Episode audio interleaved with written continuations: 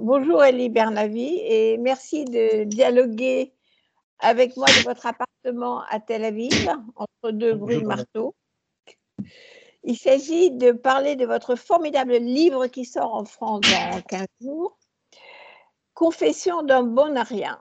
Alors, je montre le livre, j'espère qu'on va le voir. Voilà. Confession d'un bon à rien qui sort chez Grasset dans deux semaines et qui raconte euh, avec euh, sérieux et humour vos trajectoires d'Israéliens venus de cette euh, région d'Europe en guerre, qui a été parachutiste dans l'armée israélienne, étudiant à la Sorbonne, professeur d'université, historien nommé ambassadeur d'Israël en France, essayiste, intellectuel de stature internationale, personnalité publique et toujours, militant pour la paix entre Israéliens et Palestiniens. Alors, Elie Barnavi, euh, ça n'était pas prévu comme ça, mais nous ne pouvons pas, vous, Européens passionnés, ne pas parler de ce qui se passe aujourd'hui, de cette guerre qui frappe l'Europe.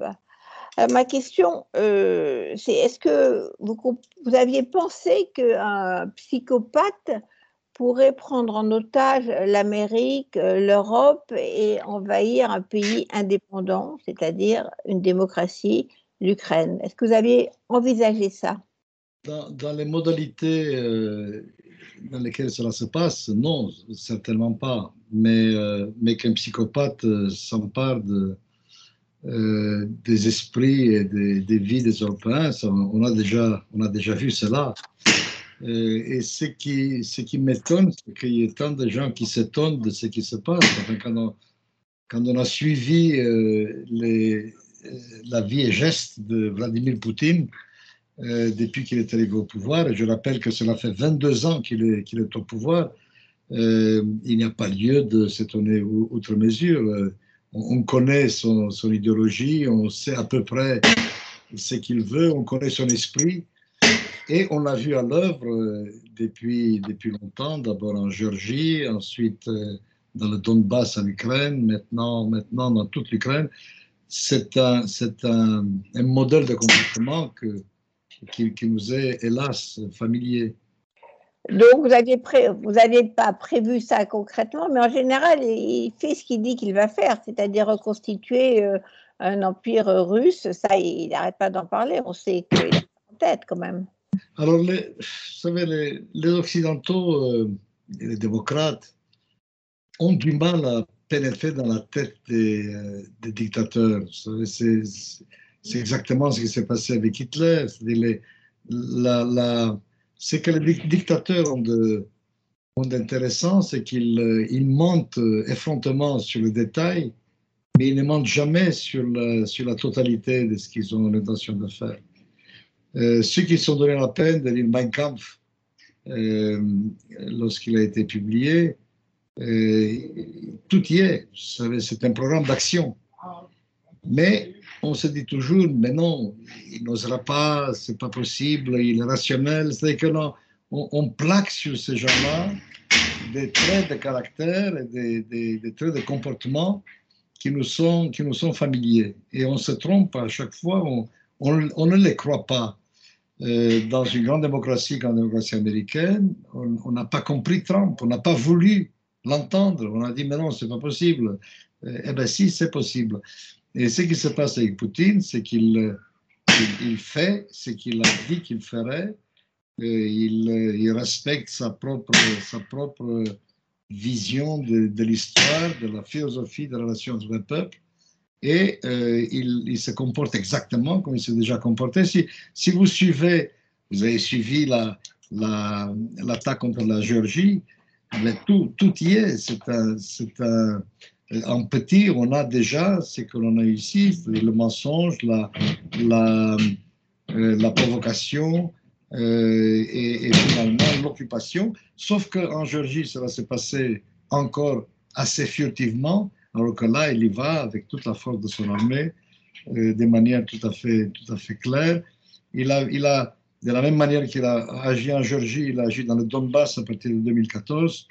Et maintenant, on a, euh, euh, on a la, la full scale, la, toute la, l'ampleur d'une attaque, d'une attaque en règle.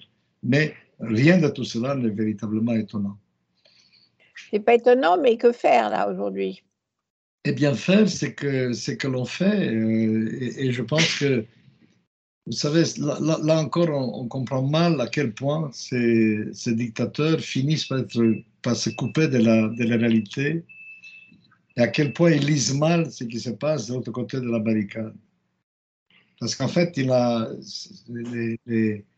tout ce qu'il fait euh, a des, des, effets exactement contraires à ceux escomptés. C'est que ce qu'il il, regardait l'Occident, il voyait une espèce de masse amorphe euh, des gens qui ne s'entendaient pas, l'Europe était divisée, euh, l'Amérique était en pleine euh, débandade et, et, l'OTAN comptait comme, comme du beurre. En fait, c'était l'OTAN se, se, conformait au diagnostic terrible d'Emmanuel de, Macron. Vous savez, c'est toujours du beurre là aujourd'hui.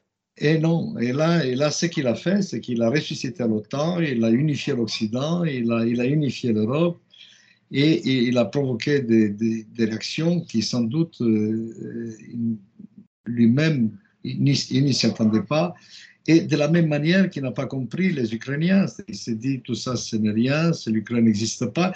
Il s'est convaincu que l'Ukraine n'existait pas et du coup, il a devant lui une nation déterminée à se battre. Et, et, l'invasion ne se passe pas du tout comme, comme, il, comme il espérait.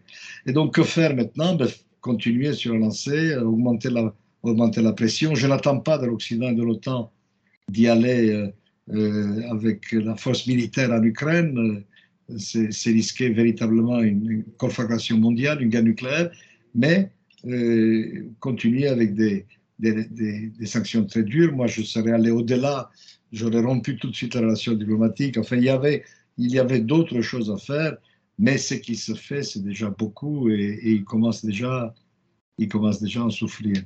Et donc, je, ne sais pas, évidemment, je ne sais pas comment ça va se terminer. Mais ce qui est certain, c'est que l'Occident, euh, l'Europe, euh, le monde démocratique a la ferme intention de faire payer très cher à Poutine son aventure militaire. Mais là, il semble, à moins qu'il change de tactique, qu'il va reprendre ses habitudes meurtrières de bombardement comme euh, à Grozny ou à Alep. C'est ce qu'il commence à faire. Si ses convois au sol n'avancent plus, il retourne à ces bombardements criminels euh, qui rasent des villes. Oui, ça c'est hélas une possibilité. Et on commence déjà à le voir, il a déjà intensifié les, les, attaques aériennes.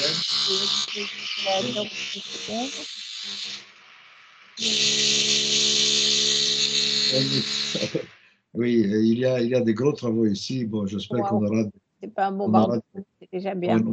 Voilà, c'est ça. Alors, vous avez écrit, d'ailleurs, c'est dans votre livre aussi, euh, c'est d'unité dont les Européens ont besoin. Mais là, aujourd'hui, c'est ça qui, qui, se passe, c'est l'unité. Écoutez, oui, c'est l'unité, euh, y compris les, les, membres les plus problématiques euh, comme, comme la Hongrie et évidemment la Pologne qui, qui sent plus que d'autres le feu à ce poste. Euh, mais aussi l'Allemagne. L'Allemagne qui peut être un énorme problème. Vous savez, le, le, problème allemand n'a jamais été réglé. Avant, c'était un excès de force. Maintenant, c'est un excès de prudence. Et ce qui se passe maintenant avec l'Allemagne, c'est une véritable révolution copernicienne. C'est que l'Allemagne se décide euh, d'augmenter de manière aussi significative son budget militaire, euh, de, de, vendre des armes à, à l'Ukraine. là, c'est c'est vraiment quelque chose qui, est, euh, dans le sens fort du terme, extraordinaire. Et, je pense que de cela aussi, euh, à, cela, non plus, Poutine ne s'attendait pas. Et j'espère vraiment que, Monet l'a bien dit, on le, vérifie à chaque fois, l'Europe évolue, se renforce dans les crises. Eh bien, voilà, il y a une crise énorme euh, à la faveur de laquelle l'Europe est en train de se renforcer j'espère qu'il sortira plus uni qu'il n'a jamais été. Et oui, vous avez toujours dit à propos de l'Europe, euh, c'est-à-dire aussi dans votre livre, euh, on va y arriver, que l'Europe, justement, ne naît que dans des grandes crises comme ça. C'est-à-dire, la citation exacte, c'était l'Europe, attendez, je vais retrouver. C'était, euh, voilà, l'Europe, c'est Beethoven et Auschwitz.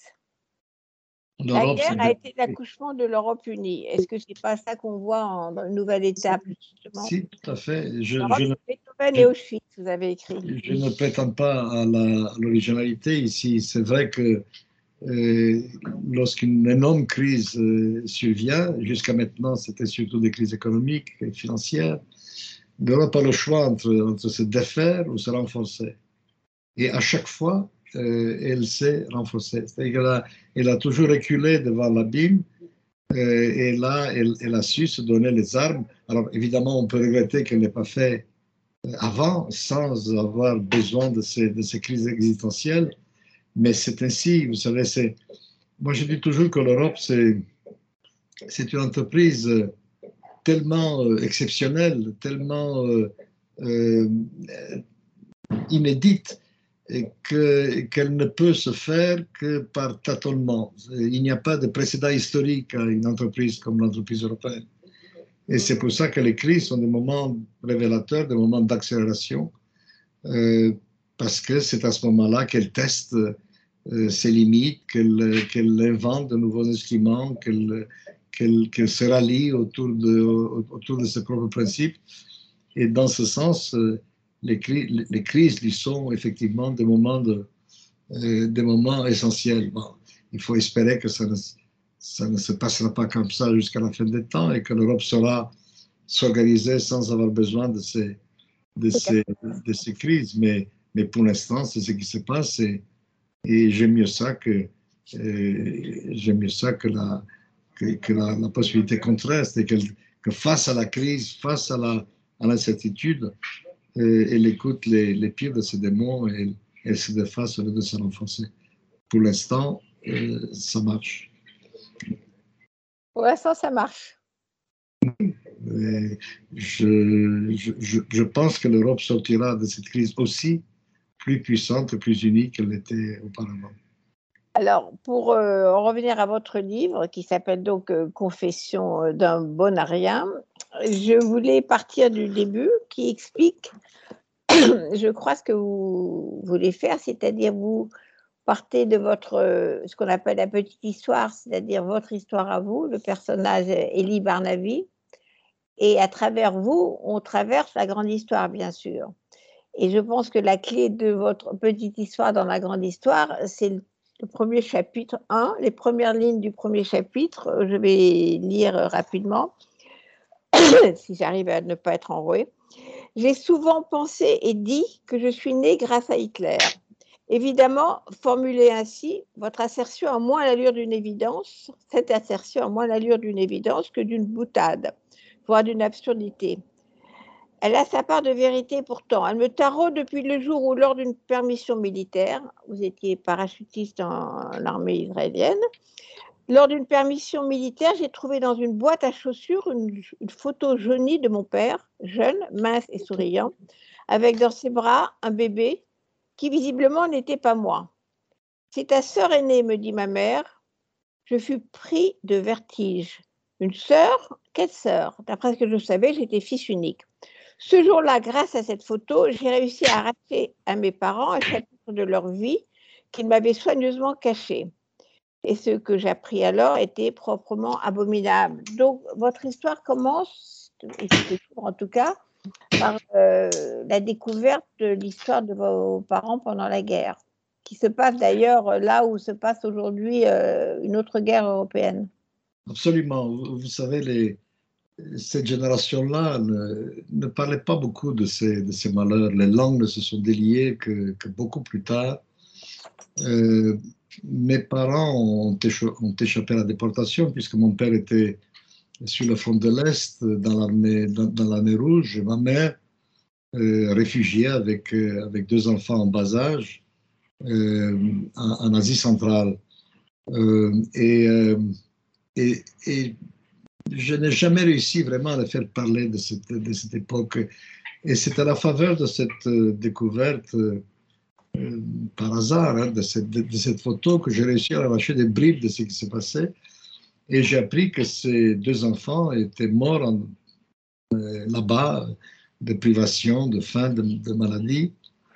ce qui a rendu... À l'Est, c'est là-bas, là-bas. En, Asie centrale, en Ouzbékistan, euh, où, pas mal de Juifs se sont réfugiés euh, au, début de la guerre, en fuyant à travers la Transnistrie, euh, vous savez, toutes des régions dont on parle beaucoup maintenant, puisque c'est le foyer de la, de, la, de la guerre actuelle. Et mon père guerroyait, euh, il, a, fait toutes les campagnes en Union soviétique, enfin, il, a, fait une guerre complète, si je puis dire, jusqu'à jusqu'à Vienne. Hein. et donc, cette, boutade horrible, n'est-ce pas, je suis né grâce à Hitler, cela voulait dire que euh, il, est, fort probable que mes parents, euh, qui n'étaient déjà plus de la prime jeunesse, seraient contentés de deux enfants s'ils avaient survécu et que moi, euh, je n'aurais jamais vu, je n'aurais jamais vu le jour. bon, une boutade vaut, ce qu'elle vaut, mais, j'ai vécu pendant longtemps avec ce sentiment que que, je suis né de la guerre, bien que, bien que je sois né après la guerre, et que c'est la guerre qui a, qui a façonné ma vie, cette guerre-là, euh, parce qu'elle a, évidemment façonné mes parents, notamment ma mère, ma mère qui est devenue malade, mais malade grave. Malade mentalement, vous voulez dire Pardon? Mentalement Mentalement, mentalement. Et, euh, et, et, la guerre qui, dont, je suis issu euh, à, l'époque euh, et, qui n'a plus depuis cessé de m'accompagner ici, puisque moi aussi, je l'ai connu. Pas la même, ça n'a rien à voir. Mais en fait, l'expérience guerrière, l'expérience de, la violence guerrière m'a accompagné, en fait, euh, m'a accompagné toute ma vie. Et là, je la retrouve ailleurs, dans ces mêmes régions d'où mes parents sont issus avec une violence euh, de nouveau épouvantable, avec le même esprit euh, d'anéantissement de l'autre. Euh, et, c'est pour cela que je, je, trouve dans, dans, Poutine, je trouve le même comportement, le même, la même logique, si vous voulez, que chez, que chez Hitler. Lorsque l'on dit Hitler, on va toujours Auschwitz, mais on oublie qu'il y a eu Hitler des années 30. C'est à, à celui-là que je fais allusion, bien sûr. Euh, l'Hitler du coup de force, euh, du bluff, euh, du mensonge généralisé, du, rapport de force conçu comme, comme une, un, jeu, un jeu à somme nulle, n'est-ce pas? Et, et, et, Poutine, c'est cela. Et quand je vois ce bonhomme, je retrouve la même, la même effroyable banalité, la même laideur physique et morale et, je, suis, je suis atterré de voir à quel point il y en a, il y en a beaucoup, hein, qui ne voient pas cela, qui essaient de trouver des excuses, qui, euh, qui, euh, qui le trouvent fort et intéressant, et quelqu'un à, à, émuler, n'est-ce pas? J'ai encore lu ce qu'a dit Trump de, Poutine. Je ne parle même pas de. Il y a quelqu'un comme Zemmour qui a dit il nous faudra Poutine en France. Voilà, je ne parle même pas des de, petits Trump de chez vous, euh, Zemmour et les, les autres. Et, et, je regarde ces gens et je me dis mais mon Dieu, comment peut-on comment peut être aveugle et sourd à ce point? Qu'est-ce qu'il leur faut encore? Et, euh, et c'est là que l'on voit que euh, l'histoire l'histoire bégaye, c'est la pas identique, mais elle bégaye souvent. Et on a un de ces bégaiements de l'histoire qui sont épouvantables, avec les mêmes acteurs, avec les mêmes, les mêmes euh, personnages qui sont incapables de comprendre, qui sont, qui, qui, sont la bouche bée, langue pendante devant la, devant la force brute, n'est-ce pas? C'est euh, à proprement parler épouvantable. Et j'espère qu'au moins cela, en France, aura cet effet-là, ça va les choses et que, le, coup de, force de, de M. Poutine aura, fait comprendre aux Français qui sont ces, gens qui sont ses amis et qui se précipitent chez lui pour quémander une poignée de main, un peu d'argent de ses banques. Et on entend les mêmes choses. On avait entendu euh, on va pas mourir pour euh, Danzig et maintenant on entend on va pas mourir pour Kiev. Euh, on entend quand même des choses qu'on a déjà entendues. C'est effrayant. Hein on ne leur demande même pas de mourir pour Kiev, c'est ça. On ne leur demande pas, on leur demande quelques sacrifices économiques, on leur leur demande pas de mourir pour Kiev. Nul ne songe jamais à, envoyer des soldats français ou britanniques ou allemands en Ukraine. Ce qu'on leur demande, c'est de prendre part à un effort de guerre qui n'est pas nécessairement militaire, mais qui, a, revêt d'autres formes. Alors, ne pas mourir pour Danzig, c'était déjà une manière de dire ce que l'on a entendu beaucoup plus tard, vous savez, dans les manifestations allemandes, plutôt, plutôt rouge que mort, n'est-ce pas? Ce sont ce des cris du cœur d'esclaves, en fait, c'est ça. Euh, il est difficile de fabriquer des, des, hommes et des femmes libres. Il est beaucoup plus facile de fabriquer des esclaves. Et, cette espèce de peur, de lâcheté face, à l'effort pour, pour, pour, maintenir ce que nous avons de plus précieux, qui est la liberté, euh, on entend ça de nouveau, alors qu'on ne demande même pas d'aller se battre à Danzig. Eddie Barnaby, qu'est-ce que vous appelez aujourd'hui la lâcheté Justement, on demande à personne d'aller se battre, à part ceux qui sont volontaires, peut-être des brigades internationales, mais pas encore. Mais qu'est-ce que vous appelez la lâcheté aujourd'hui? Vous pensez à la lâcheté européenne, à la lâcheté internationale? Non, là, non. justement, je trouve que l'Europe en tant que telle, les États-Unis, euh, les classes politiques sont, sont plutôt unies. Et, je n'ai pas, vraiment, je n'ai pas grand-chose à reprocher. Mais je, parle à ceux euh, à l'intérieur de ces, pays, de ces systèmes démocratiques, euh, qui ne comprennent pas et qui sont toujours là à, pinailler, qui font des calculs d'apothicaire. Euh, et, derrière cela, on sent aussi souvent la, sympathie, n'est-ce pas, la, la haine de la démocratie la sympathie pour la, pour, la, pour la dictature, pour l'homme pour le, pour le personnage qui se balade à cheval, le, torse nu. Ça, ça c'est énorme, Ça, c'est énorme. Et, et, et, il y a tout, cette, tout cela qui, qui, qui est lâcheté, qui est, qui est en fait mépris de la liberté, incapacité à comprendre euh, pourquoi ce système qui est fragile, problématique, imparfait, mais pourquoi il est le seul qui convienne à des, hommes et des femmes libres? Et vous, vous êtes justement, euh, on, dit, votre livre qui est formidable, et que je n'ai pas parlé du livre qui est à la fois très sérieux et très drôle. C'est-à-dire vous pouvez parler des, événements les plus dramatiques de l'histoire en historien, mais en gardant euh, votre, euh, votre distance, votre humour euh, et votre style. Mais là, vous avez, vous, justement, traversé les deux systèmes totalitaires, le communisme en Roumanie, et votre père dans l'armée rouge, et ensuite vous êtes resté en Roumanie parce que votre famille n'avait pas l'autorisation d'émigrer en Israël jusqu'en 61, et vous avez connu le nazisme avant. Donc vous avez vraiment été élevé dans, dans la réaction ou la survie face à ces deux systèmes totalitaires. Oui, non, je n'ai pas connu le nazisme, je suis né après la guerre, évidemment, mais, mais, j'ai connu le totalitarisme soviétique, j'étais trop, jeune pour vraiment comprendre, ce n'est qu'après que j'ai réfléchi à tout cela, mais je l'ai vécu à travers, les, à travers mes parents et surtout à travers mon père.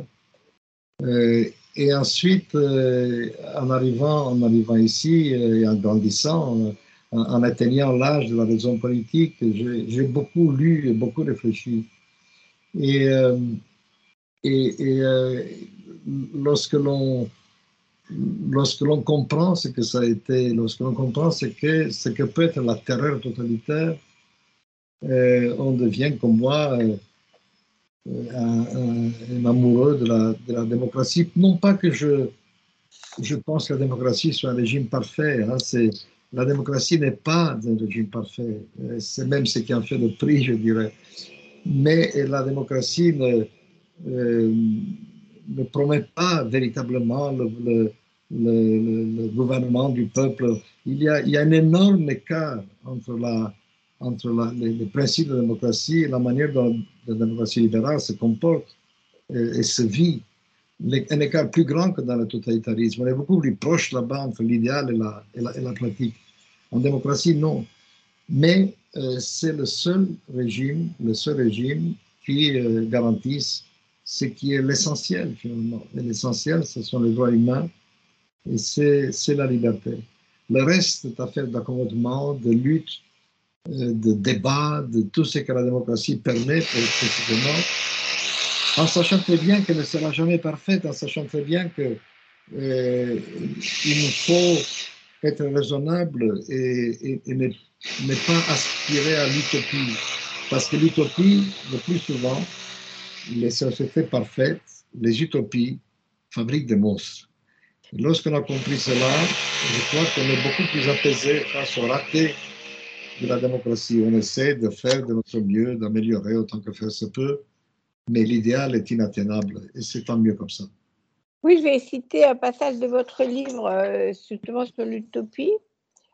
Vous expliquez que, justement que l'utopie euh, produit des monstres et vous parlez de, dans la polique, le retour des idéologies euh, ne produisent pas euh, une démocratie, mais produisent justement euh, des idées totalitaires. Je cherche la, citation, je ne la trouve pas, sur l'utopie, où vous dites ça. Enfin, c'est ça l'idée. Ah oui, voilà, j'ai trouvé. Euh, vous dites d'ailleurs, euh, voilà, vous parlez du kibbutz, vous avez été au kibbutz, vous avez beaucoup aimé justement le système kibbutz, et vous vous interrogez sur le passage d'une société totalitaire à une société démocratique, et vous dites, mon idéal politique est de se passer d'idéal politique. Je me méfie comme d'une peste de l'utopie, cette grande pourvoyeuse de goulag. Je suis patriote, vous êtes patriote, vous êtes israélien à cette époque déjà, mais j'exècre le nationalisme. Et cette, euh, analyse politique est le fil conducteur euh, de toute votre activité, parce que contrairement au titre sur euh, Confession d'un bon rien, vous êtes absolument hyper actif et vous n'avez pas cessé d'agir et, d'écrire. Et donc, pour revenir à votre itinéraire, Elie Barnavi. Vous, donc, votre famille euh, s'installe en Israël après avoir essayé pendant, depuis toute l'après-guerre de quitter la Roumanie. Et même votre père a été emprisonné à un moment donné. Vous avez, euh, vous avez quand même vu le système communiste de près. Et euh, l'installation en Israël est très dure pour vos parents, comme beaucoup, beaucoup d'immigrants de l'époque. C'est très, une expérience très difficile que de, de s'installer en Israël. Mais vous, vous adaptez plutôt bien. Vous, allez euh, dans un collège qui est un collège chrétien des frères que je connais bien à Yafo, qui est cosmopolite au sens qu'il y a euh, des chrétiens, euh, des musulmans, des juifs, des expatriés, des enfants d'expatriés. Donc vous grandissez dans, cet environnement déjà plus proche que vous connaissez, plus cosmopolite que simplement le Sabra. Oui, ben ça c'est ce sont les péripéties de la vie. Vous savez, c'est euh, mon oncle qui s'est beaucoup occupé de moi, qui, qui, qui, cherchait pour moi, comme il disait, une école à pointe parce que. Euh, parce que j'étais bon à rien. Parce que j'étais bon à rien. C'est pas moi qui ai inventé cette expression, c'est la directrice de l'école où je me trouvais euh, à Bercheva et qui d'abord n'a pas réussi à me localiser puisque je n'y allais presque jamais. Et quand elle a enfin compris de qui il s'agissait, il m'a dit Ah oui, lui, c'est un bonarien. Et donc, bon, en désespoir de cause, mon oncle a cherché euh, une école à poigne, un internat, il a trouvé ça. Et ça a déterminé ma vie en quelque sorte, puisque ça fait de moi un Français de culture en quelque sorte. Et, euh, et, l'école des frères, c'est l'école française, justement. Française. Et, et j'ai eu d'emblée une double éducation, une éducation à la fois hébraïque et, française. J'étais très rapidement euh, bilingue euh, et, ça a déterminé ensuite ma carrière professionnelle, puisque je me suis, à l'université, je me suis naturellement dirigé vers l'histoire de la, de, la France et de l'Europe et, voilà, donc c'est vrai que c'était une atmosphère cosmopolite, mais il y avait aussi un peu de malaise là-dedans, parce que là, euh, il, il, était difficile de, de savoir où j'en étais exactement. Vous savez, c'est pour, un, adolescent, grandir dans un, dans un milieu euh, euh, composite, cosmopolite de ce genre, ce n'est pas, ce n'est pas évident. Finalement, il s'est avéré que c'était une richesse mais, mais qui, s'est payé quand même, qui s'est payé d'une espèce de, d'une certaine aliénation par rapport à mon milieu, par rapport aux deux milieux dans lesquels, dans lesquels j'évoluais, mais dont le résultat finalement ne doit pas être si, si terrible puisque ça m'a donné, ça m'a donné l'occasion de, de faire mienne une, grande culture et, et, et que finalement ça aboutit à ces livres que vous, en tenez entre vos mains. Ça, fait de vous un Européen, en tout cas. Vous êtes, vous jamais, vous êtes à la fois l'Israélien le plus européen et l'Européen le plus israélien. Euh, vous avez toujours été entre, les, deux continents.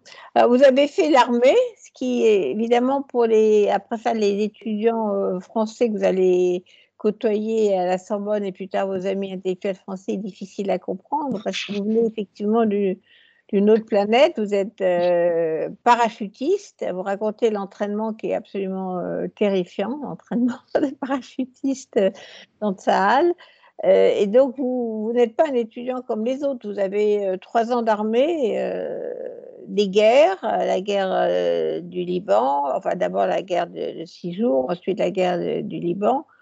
C'est ça quand même que... vous savez, entre, entre l'école l'université en France, et, entre l'armée et l'université en France, il y a eu quand même l'université ici, l'université hébraïque de Jérusalem et l'université de Tel Aviv, puisque mes, mes premiers degrés, c'est ici que je les ai eus. puis, j'ai été envoyé par, mon université à, Paris pour faire une thèse doctorat, puisque j'ai besoin de spécialistes d'histoire de France pour l'époque à laquelle je me destinais. Et donc, je, je débarque à la Sorbonne euh, avec, euh, avec des diplômes israéliens, avec mon expérience euh, d'un pays qui à l'époque était vraiment très différent de l'Europe. C'était une, vous savez, Israël était une république populaire, les libertés en plus. C'était ça, c'était l'atmosphère, la, la, la, manière de vivre, le, la frugalité de la vie, tout cela faisait très république populaire moi, je m'en rendais pas compte, mais, mais les amis qui venaient d'ailleurs, de France notamment, disaient cela. Je me souviens des mots de, je, pense que j'en parle dans le livre, de Pierre Vidal-Naquet, vous savez, l'historien. Non, oui, il n'était pas encore fâché. Non, il n'était pas, encore, fâché. Oh, ça prend des années jusqu'à ce qu'on le soit vraiment. Et, et, et Pierre euh, m'a dit ça, quand on débarque ici, on se croirait dans un pays de démocratie populaire de l'Europe de l'Est. Et c'est vrai, après, quand il m'a dit ça, ça m'a choqué au début, et puis j'ai regardé autour de moi, et dit, mais c'est vrai, il y a de ça. Et donc je débarque à Paris, je débarque à la Sorbonne, avec, cette, avec ce bagage, c'est vrai que ce n'était pas évident. Mais j'étais accueilli avec, euh, avec sympathie et, curiosité, et finalement, ça n'a pas mal fonctionné pour moi. Alors, vous avez justement euh, sur la guerre, dix thèses sur la guerre. Donc, vous êtes, à, vous, êtes, vous êtes à la Sorbonne à cette époque, vous avez fini vos études? Mais dix thèses sur la guerre, ça, c'est tout récent. C'était bien, bien, bien après, bien après tout ça. C'est un livre très récent où j'emprunte d'ailleurs pas mal de choses pour, moi, pour, moi, euh, pour mon mémoire, pour mon livre de mémoire. Euh, oui, après, ça, la, le, résultat de mon séjour parisien, c'était d'abord une thèse doctorat que j'ai publiée. C'est une série d'études sur l'Europe du XVIe siècle, sur les guerres de religion, puisque c'était ça ma spécialité, les guerres de religion. Évidemment, liées à ce qui s'est passé ici, puisque euh, toute, euh, toute histoire euh, a dit euh, Croce de l'histoire contemporaine et, et j'ajouterai toute l'histoire de l'histoire personnelle. Si je m'intéresse aux guerres de religion en France, c'est parce que, parce que la, la, religion guerrière prend la place qu'elle prend dans notre région et dans, ce pays. Et j'écris sur cette, sur cette période, sur, sur la religion, sur l'humanisme, l'humanisme tardif, sur l'Europe à cette époque, sur la France, une série, série d'études, d'articles. Et après, je me suis mis à écrire des essais sur l'histoire, sur l'histoire du juif, sur l'histoire d'Israël. Il y a toujours un moment, enfin, chez moi, c'était comme ça, il y a eu un moment où, où j'ai eu envie, après m'être occupé beaucoup de l'histoire des autres, de m'occuper un peu de, notre, propre histoire. Et je me suis lancé là-dedans. Et évidemment, le paradoxe veut que je sois peut-être plus connu en France pour mes ouvrages non professionnels, pour ce que j'ai pu écrire sur l'Israël, que sur euh, sur mes, ouvrages plus savants. L'histoire d'Israël au XXe siècle. Voilà, par exemple, les, ouvrages plus savants, par définition, sont, sont plutôt réservés à un public de spécialistes. Voilà, Elie Barnaby, vous êtes de gauche depuis le début. C'est peut-être parce que vous venez aussi de passer du temps dans un kibbutz. Vous êtes euh, travailliste de gauche. Vous êtes, euh, comme vous dites vous-même, euh, toujours un animal politique, vous dites dans votre livre. mais un jour, l'historien que vous êtes, qui est en train de construire un musée de l'Europe à Bruxelles, euh, reçoit un coup de téléphone qui, on lui propose de devenir on propose pas, on le nomme ambassadeur d'Israël en France à la suite de la mort d'Eliaou Ben Elissar, qui s'est retrouvé mort dans un hôtel euh, à la façon, euh, dit-on, de d'autres de Félix Faure, d'autres prédécesseurs qui se retrouvent, qui meurent dans une chambre d'hôtel en compagnie d'une femme. Qu'est-ce qui vous est arrivé alors? On vous a proposé d'être ambassadeur, vous, l'historien, l'intellectuel, euh, le polémiste? J'ai fait une, une, action politique hein, en Israël que je, décris assez, assez longuement. Euh, au sein du parti, du parti travailliste, à la gauche du Parti travailliste. J'avais un très bon ami qui était un collègue de l'université, un historien remarquable d'ailleurs, qui s'appelle Shlomo Benami, qui est devenu ministre des Affaires étrangères dans le gouvernement Barak. Et j'avais avec lui une espèce de gentleman's agreement que si lui euh, devient ministre des Affaires étrangères, il me nommera à Paris.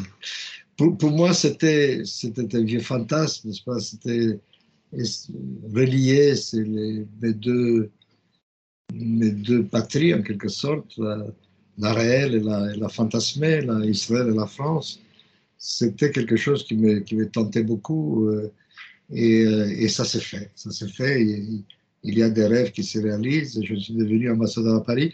Il est vrai dans des circonstances dramatiques, en pleine intifada. Vous savez, euh, je suis arrivé en poste en, 2002 à l'époque, en octobre 2002, à l'époque où la, deuxième intifada faisait rage, c'était pas la période la plus calme et la plus heureuse pour être ambassadeur à Paris, mais c'était peut-être la plus intéressante aussi.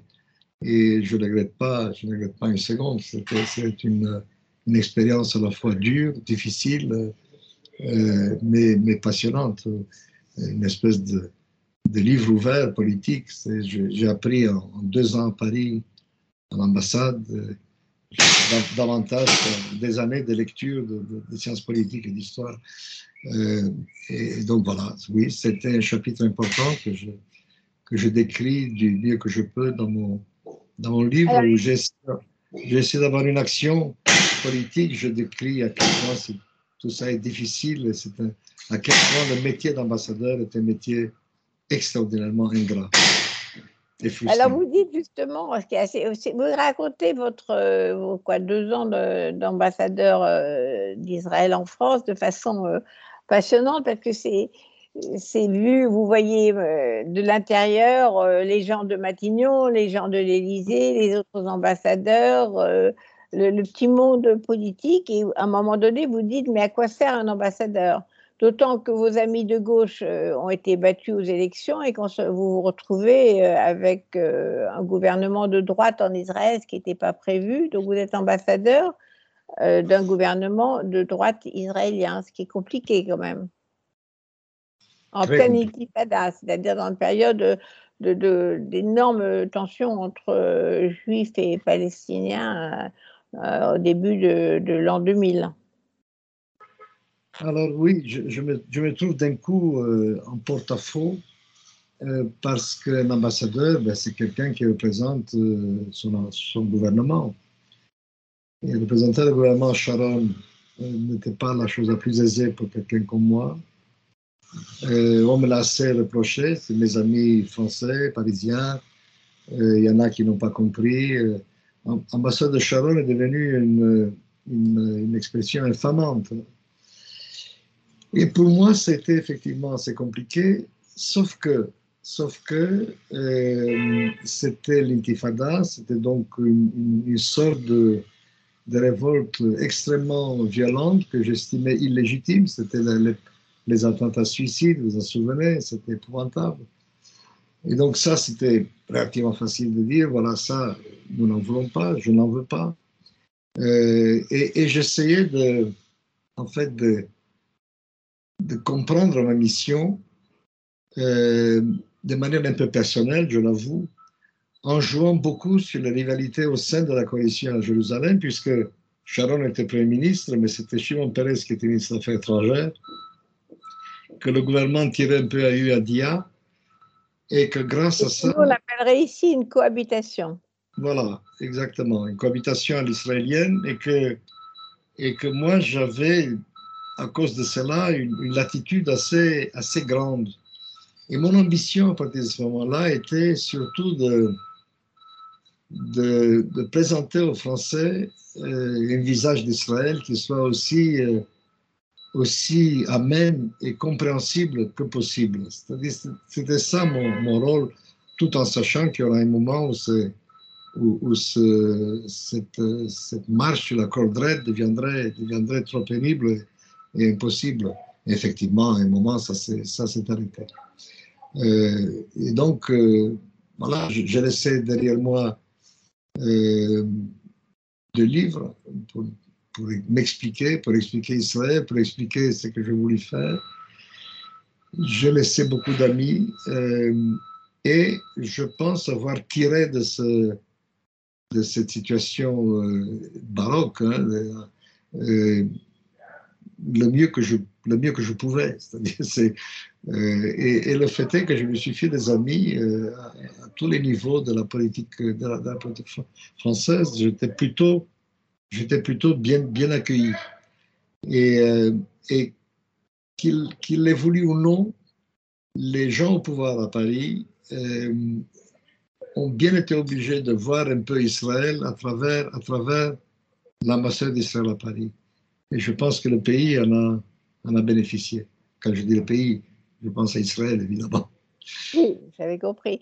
Mais parce que euh, vous dites que vous avez comme règle de ne pas mentir, mais sinon par omission, c'est-à-dire que vous n'allez pas euh, annoncer des choses qui ne sont pas exactes. Je n'ai jamais menti, effectivement. Je pense que c'est d'abord, ce n'est pas bien.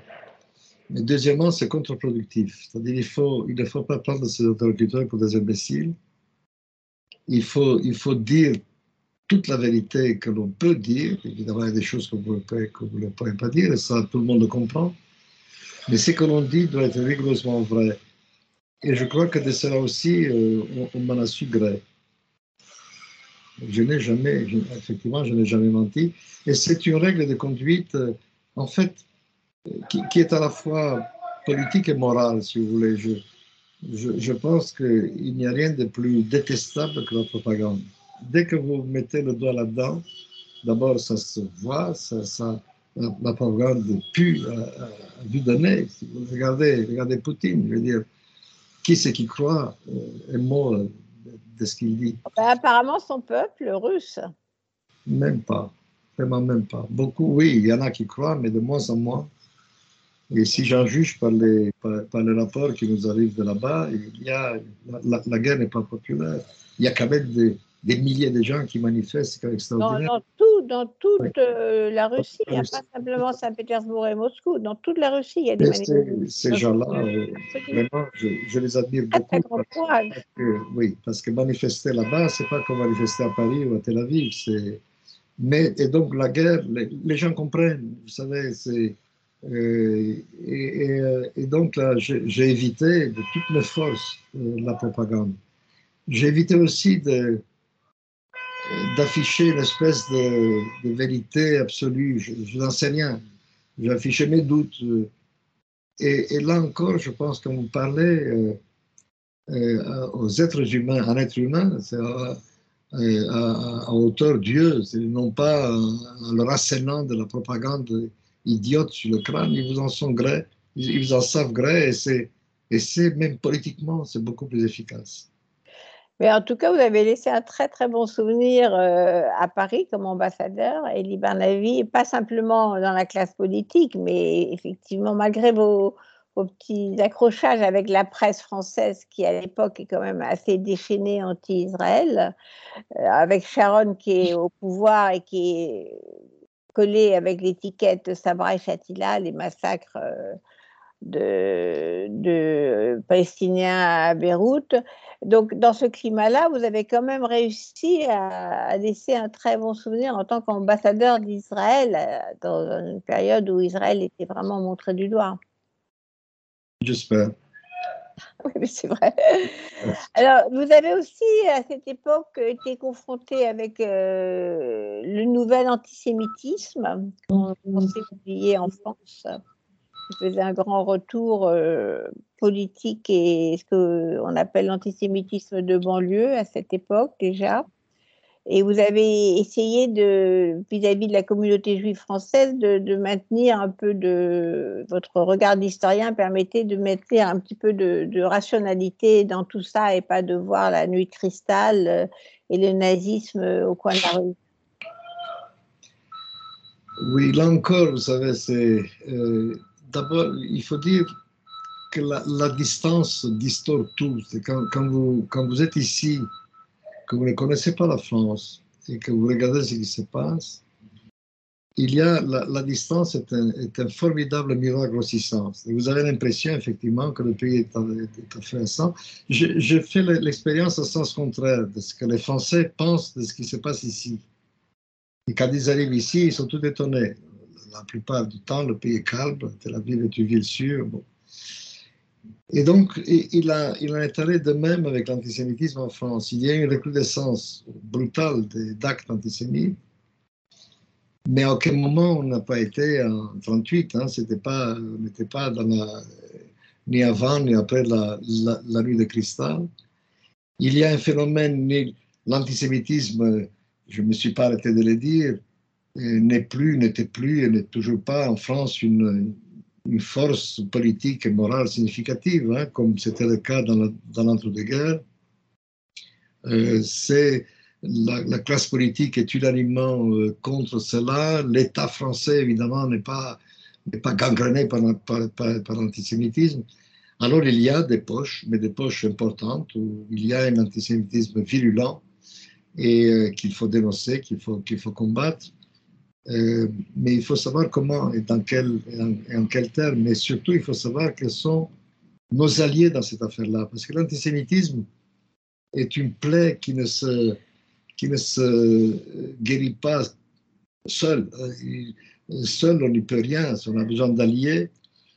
Et, et j'ai toujours dit que l'antisémitisme en France ou ailleurs, n'est pas d'abord le problème des Juifs, c'est d'abord le problème de la société ambiante, c'est le problème de la société tout entière. C'est la caractéristique, c'est le symptôme d'une société malade. Euh, et, donc, c'est aux, au Français, euh, la société française tout entière, tout segment euh, confondu, qu'il faut, à qui appartient de combattre l'antisémitisme parce que c'est son problème. C'est le problème de la communauté juive seule. Et, je pense que c'est un langage que les gens comprennent. C'est quand vous, vous parlez avec des responsables français, ils comprennent cela très bien.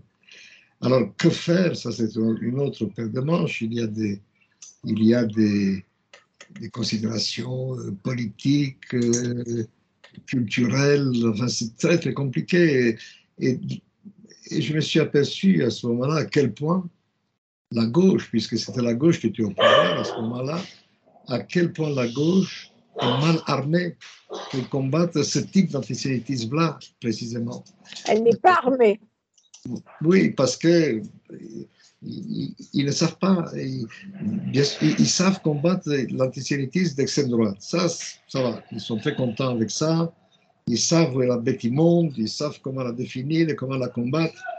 Mais lorsque l'antisémitisme vient de laisser pour compte, vient des, des malheureux, des pauvres, des, les prolétaires, là, ils, ne savent plus. Euh, ils sont désemparés. Euh, et Jospin était, de ce point de vue-là, était, le type même de, euh, de l'homme politique de, bonne volonté, mais désarmé devant, devant cela.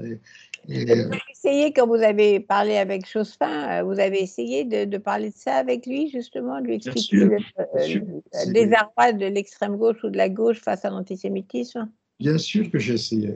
Et, j'ai bien vu à quel point il avait, il avait du mal. Il avait du mal d'abord à intégrer la, la, dimension idéologique de cette affaire-là. C'est euh, pour, pour, la gauche en général, l'antisémitisme n'est pas un sujet. Le, le véritable sujet, c'est le malaise social, c'est politique, ce sont les discriminations autant de choses qui existent, bien sûr.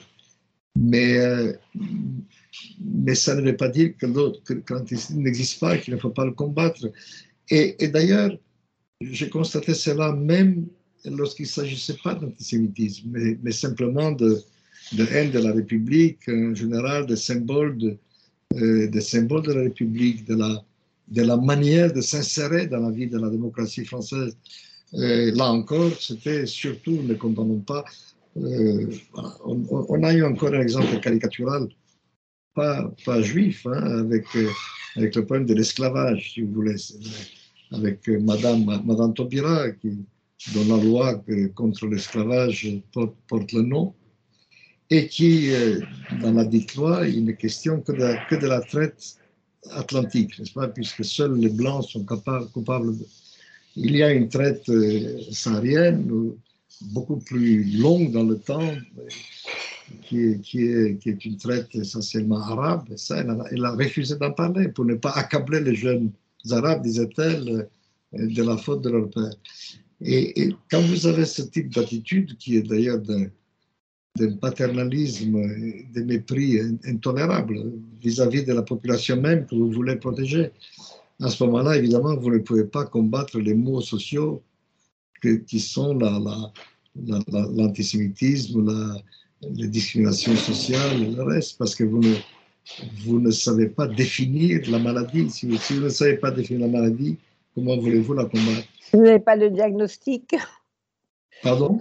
S'il n'y a pas de, diagnostic, on ne peut pas soigner. Exactement, exactement. Oui.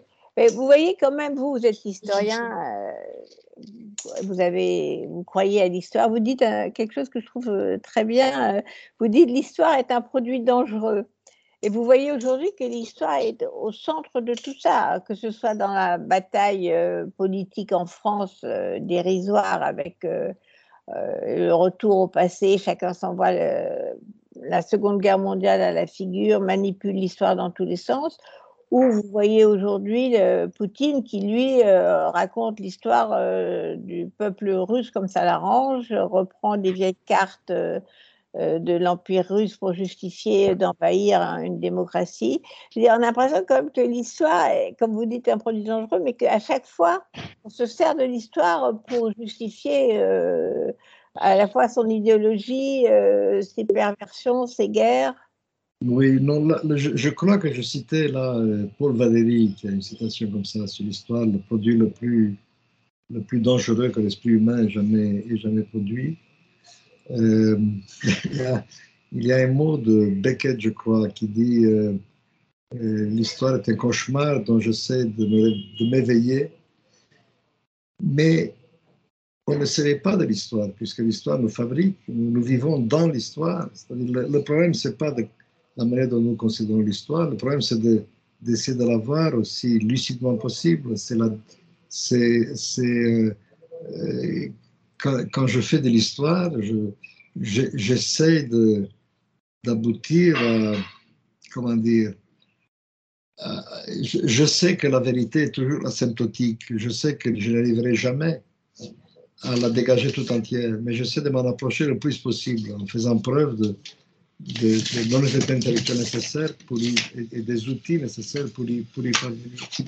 Et donc, se servir de l'histoire, comme Poutine se sert de l'histoire, ce n'est pas de faire de l'histoire, c'est, exploiter l'histoire à ses, à, ses, à ses besoins. C'est donc nécessairement une histoire tronquée, une histoire, euh, une histoire orientée, une histoire propagande. Évidemment, ce n'est pas cela que nous, que, que nous voulons faire. Alors, qu'on se sert de l'histoire, tous les peuples font ça. Nous sommes les, les peuples sont nés de l'histoire, sont des produits de l'histoire. Ce n'est pas notre boulot, notre boulot d'historien, ce n'est pas courir après la, la, conception de l'histoire des, des peuples, c'est d'essayer d'en, faire autant que faire possible euh, un, objet de, un objet de science. Euh, mais je conçois très bien que ce n'est pas comme ça que les peuples font de l'histoire, qu'un leader, même un leader démocratique, ne peut pas, ne peut pas diriger son peuple en lui présentant les derniers travaux de l'école des annales. Ce n'est pas comme ça que les choses se passent. L'histoire, c'est plusieurs niveaux de compréhension, c'est plusieurs niveaux d'utilisation. Et en tant qu'historien et en tant que je n'ai pas eu la même, la même manière de me servir de l'histoire, évidemment. Euh, il faut faire en sorte à ce que cas soit le, moins, grand possible. Il ne faut pas non plus dire n'importe quoi. Mais euh, je vois bien à, quel point l'histoire est, est, un, est, un, est, un, outil qui peut être grossier, dangereux, euh, mais indispensable, puisqu'on ne, on ne fabrique pas d'esprit collectif d'une nation sans, sans lui offrir une, une histoire commune. Et c'est là, que la, c'est là que le bas blesse, d'ailleurs, en, en Europe et en général et en France en particulier, c'est l'incapacité aujourd'hui hein, de la, euh, de la, euh, de, l'éducation, du système d'éducation, de fabriquer euh, à l'intention des, des, jeunes hein, des, euh, et des moins jeunes un récit, euh, un récit historique qui soit à la fois véridique, qui ne soit pas trop, trop euh, lointain de la, vérité d'histoire des historiens, mais qui soit assez englobant pour que tout le monde puisse, puisse retrouver. Et à défaut de faire cela, euh, il, est, impossible de, créer un, un mois national cohérent pour terminer sur euh, le retour à l'actualité euh, que, et l'histoire, est-ce que vous pensez qu'on est à un tournant historique aujourd'hui Aujourd'hui, 2 euh, mars, 3 mars, mois de mars 2022 L'histoire est une suite de tournants historiques. Hein. Il y en a qui sont plus importants que d'autres. Mon sentiment est qu'on est, on est à un tournant particulièrement important euh, un tournant où, se décide le sort de, de, l'architecture de la sécurité en Europe et dans le monde aujourd'hui, un tournant où se décide le visage de, l'Europe de, de, demain, euh, un tournant où se décide euh, le sort des, des, des peuples de, de l'Est européen, mais aussi de l'Europe tout entière, et un tournant où se décide le sort de cette de cet objet euh, mal défini, mais, utile tout de même, qu'on appelle l'Occident. La cohésion de l'Occident, euh, l'alliance la, la, transatlantique qui a été tellement importante tout de même pour, euh, pour transformer l'après-guerre en, un espace de paix finalement et de prospérité. Beaucoup de choses vont sortir de cette aventure russe. Et c'est pour cela qu'il est tellement important de, euh, voir juste, d'agir juste. C'est-à-dire la, la, manière dont, dont l'Europe et l'Occident réagiront euh, à l'agression russe, beaucoup de choses dépendront de cette, de cette manière-là. Ce que je vois, ce que je constate est plutôt encourageant. J'espère vraiment que la, la pression ne se lâchera pas et, évidemment, on est aussi en, France en particulier, on est devant une, échéance, importante.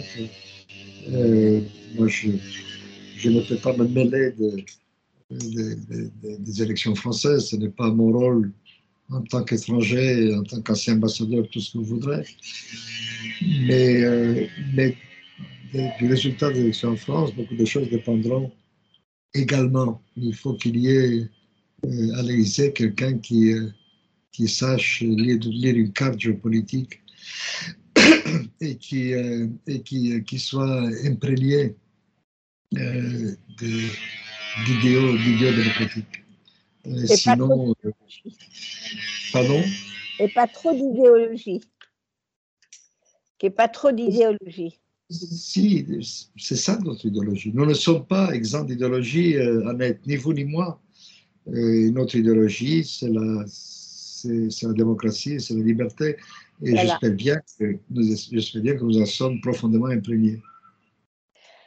merci, Elie Barnaby. Alors, je rappelle euh, que votre livre qui sort dans 15 jours s'appelle Confession d'un bon arien et justement, c'est un gros livre, 500 pages au travers sa grande histoire, que ce soit celle euh, du nazisme, du communisme, de la naissance, de la création d'Israël, des guerres d'Israël, de l'Europe et jusqu'à aujourd'hui. Donc, et en plus, c'est écrit euh, avec euh, un style brillantissime, parce que votre français est totalement magnifique. Donc, il faut lire ce livre. Élie Barnavi, Confession d'un bon Et l'histoire n'est pas finie. Merci, Élie. Merci, Annette.